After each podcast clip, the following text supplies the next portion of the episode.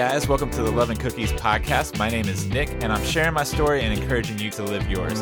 I hope you enjoy this episode.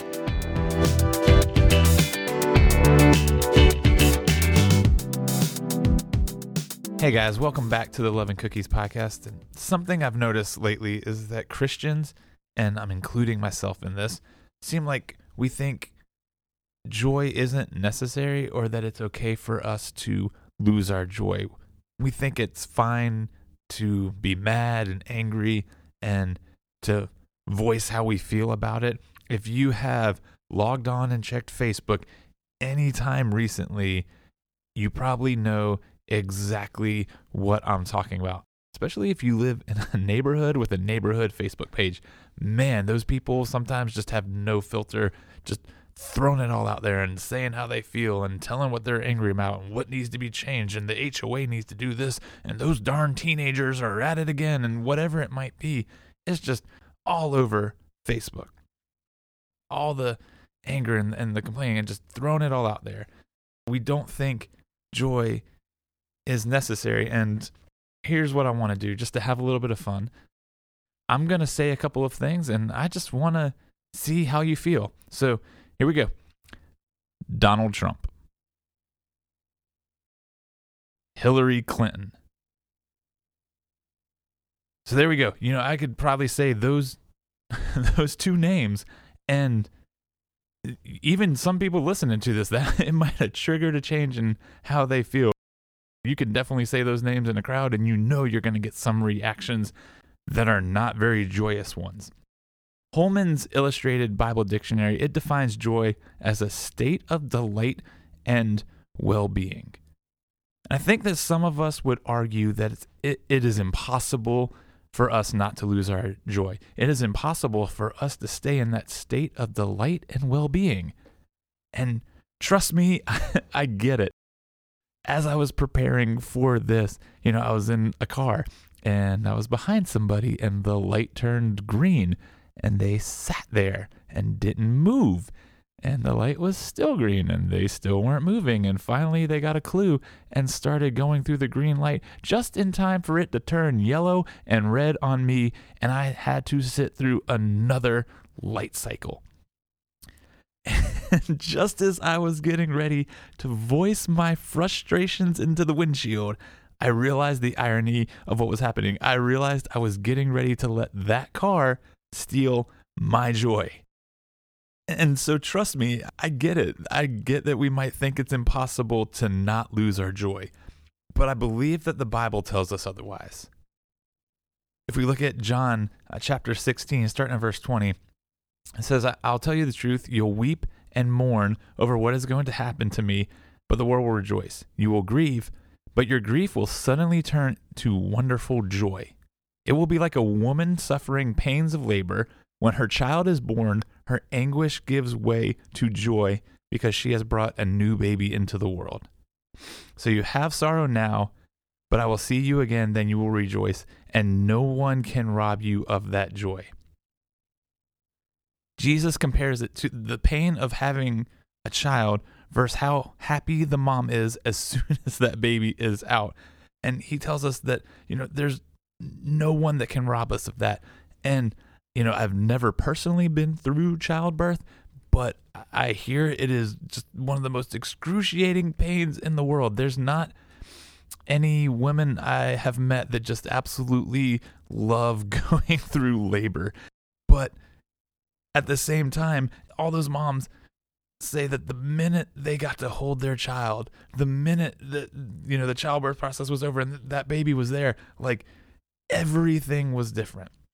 You know, I can just remember just the overwhelming sense that I had when Zeke was born. Just how happy I was, just how much love, how much joy there was in me. I wasn't even the one that went through that. So for a woman that's just gone through childbirth and then you know to have that that's what Jesus is saying like that that's what's going to happen and he says that that joy just like how a mom feels when they when that baby is there that joy no one can rob us of that but we might ask do we need joy is joy really that important is it really that big of a deal if I don't have joy for a little bit? Like if I temporarily don't have that joy, is it really that big of a deal? Have you ever been around someone that just is never happy? I'm sure everyone right now can just think of a person that's like that. And do you like to be around that person? I can remember I, I used to work at Sonic and there was this lady, I would open the store, and there was this lady that, you know, almost every morning she was there. And she would get a ham, egg, and cheese burrito.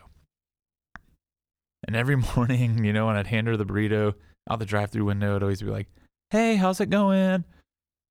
And most people would just kind of say, Oh, I'm doing okay, you know, I'm fine. Yeah. This lady would usually respond, she'd be like, Awful. Could be better. I have to go babysit the brats again. Well, I'm still breathing. All of her answers were just always really negative. Like, I don't know that there was a single time she had a positive answer to my question. I don't know much about her other than she always had a negative answer and got a ham, egg, and cheese burrito. But I was just like, man, I, I, I couldn't live like that. Like, I don't know that I could stand to be grumpy all the time. I think that having joy is important, but you know what I think in the end it really doesn't matter. So we should probably check and see what God has to say about it. In Psalm 100 verse 2 says worship the Lord with gladness come before him singing with joy. In Proverbs 17:22 a joyful heart is good medicine, but a broken spirit dries up the bones. In Nehemiah 8:10 it says the joy of the Lord is your strength. You know the word joy is used over a hundred and 50 times in the Bible.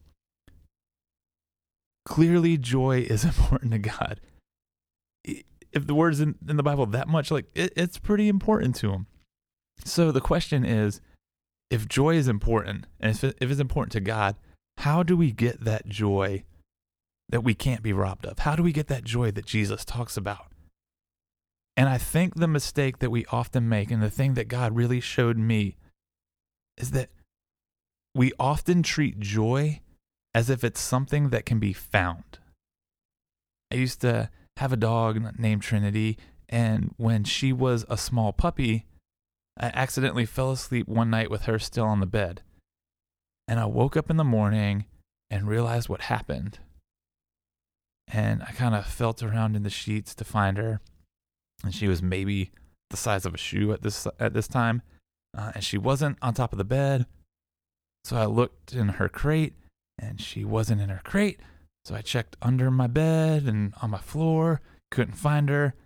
Um, I was just looking all over the place and I just I couldn't find her at all. And I was beginning to panic like where is she? You know, I, I, just got her like maybe a month ago. Like this can't be happening. Like I ran in my bathroom, I ran in my closet. She wasn't in there. She wasn't in there. Like I'm going crazy. Like oh my gosh, PETA's gonna come and take this. You know, they're they're gonna hang me out to dry. Like oh my gosh, where's this dog? And finally, I was walking in my room and I saw a part of my sheet moving, uh, the part that was tucked in under the mattress. And she was so small, she had actually walked under the sheets off the bed, but didn't weigh enough to pull the sheets out from being tucked into the mattress and was just in this little cocoon on the end of my bed. And man, I was I was really relieved to find her in that moment. But I think we often search for joy like that. We're frantically looking everywhere we can to try to find some joy.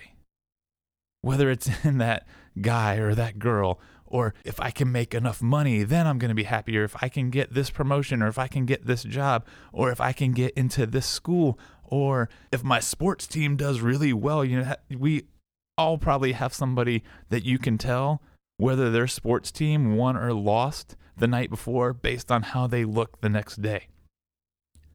But we we are searching just like I was frantically searching for Trinity.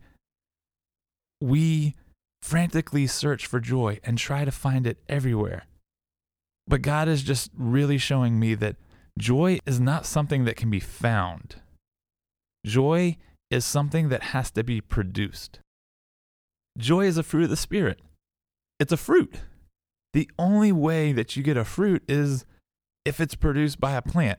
You're not just to have apples just springing up out of the ground or oranges springing up out of the ground or strawberries. Like that, that doesn't happen. The only way you get those things is if apples are produced by the apple tree. And so, if joy is a fruit of the Spirit, then the only way we're going to get that joy is if it is produced in our lives. And so, earlier I read the definition from the Bible dictionary of joy, but I only read half of it. The full definition of joy is actually the state of delight and well being that results from knowing and serving God. If we want to have that joy that no one can rob us of, we have to know and serve God. Galatians 5 says, when it's talking about the fruits of the Spirit, it starts and it says, the Holy Spirit produces these kinds of fruits. And then it goes on love, joy, peace, patience. So the Holy Spirit produces joy. And how can the Spirit produce joy if uh, we don't know the Spirit? In Psalm 51, verse 10, the psalmist says, Create in me a clean heart, O God, renew a loyal spirit within me. Do not banish me from your presence, do not take away your Holy Spirit from me. Restore to me the joy of your salvation, and make me willing to obey you. In Psalm 119, verse 111, says, Your statutes are my heritage forever. They are the joy of my heart. So, going back to my question that I asked earlier, you know, why do we need joy? Is joy important? We need joy because it is a product of having a close relationship with God. If we are walking with God the way we should, joy will be evident in our life. If we know and serve God, then the Spirit is going to produce those things in our life. Last year, my boss was pressed with this deadline to fill out an application for a grant. She spent most of the week, including some very late nights, in front of her computer, typing answers to all these questions, thousands upon thousands of words. On Friday, she finally finished it, she printed it out, and she took the grant application to the company. When she returned to her office, I, I could clearly tell something was not okay.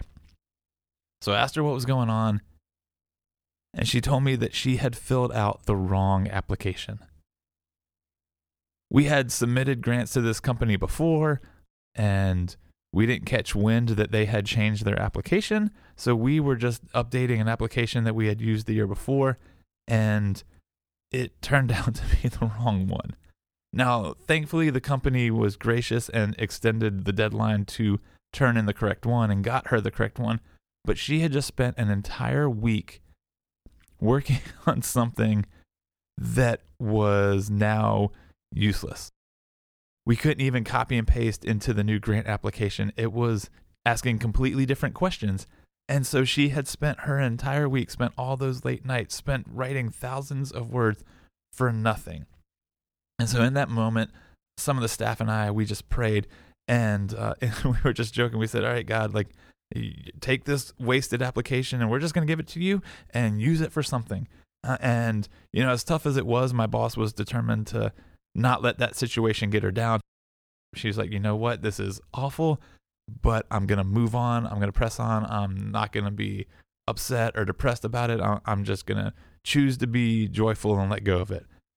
About a week later, my boss walks back into our office and she just has this look on her face and she's like, I've got a story to tell you. And I said, What's going on? And she told me that she went to our P.O. box to check the mail.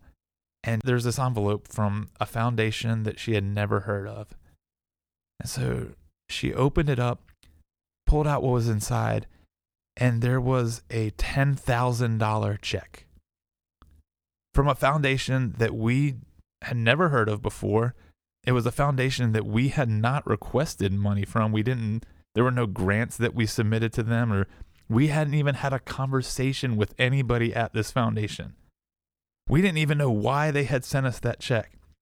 But that $10,000 was exactly what my boss had written that wasted grant for. We were able to fund exactly what she had written in that other grant. So we can't allow our circumstances to determine our joy. Just like in that moment, my boss, like when she just found out that she had spent an entire week working on something that was useless, she didn't let that determine her joy. Instead, she let the fact that she knew and served God be the source of her joy. And God was able to take that situation and bring something even more amazing out of it. And so we cannot allow our circumstances, we can't allow what life throws at us to determine our joy. If we do that, then we are always going to lose it. Our joy has to come from knowing and serving God. In Habakkuk 3, verse 17 and 18, it says, Even though the fig trees have no blossoms, and there are no grapes on the vines, even though the olive crop fails, and the fields lie empty and barren, even though the flocks die in the field, and the cattle barns are empty, yet I will rejoice in the Lord. I will be joyful in the God of my salvation.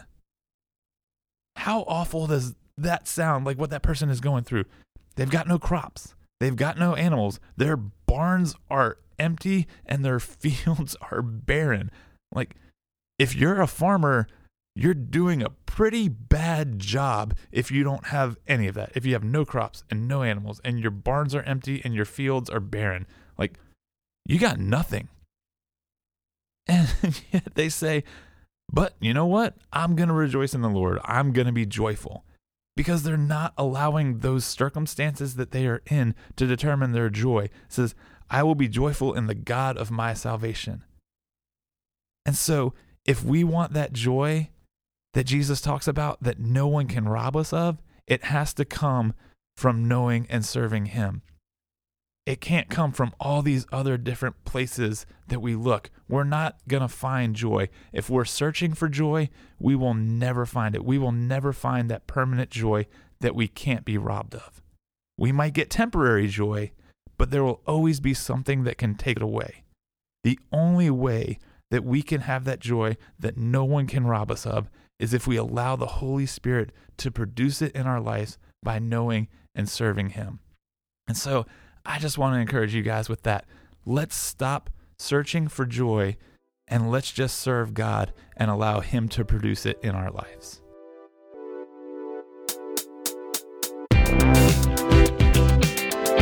Thank you guys for listening to the Love and Cookies podcast. You know, there's not much better than a fresh baked cookie, so go ahead and subscribe so that you can get new episodes straight out of the oven. And don't be selfish, share them with your friends. Again, thanks for listening.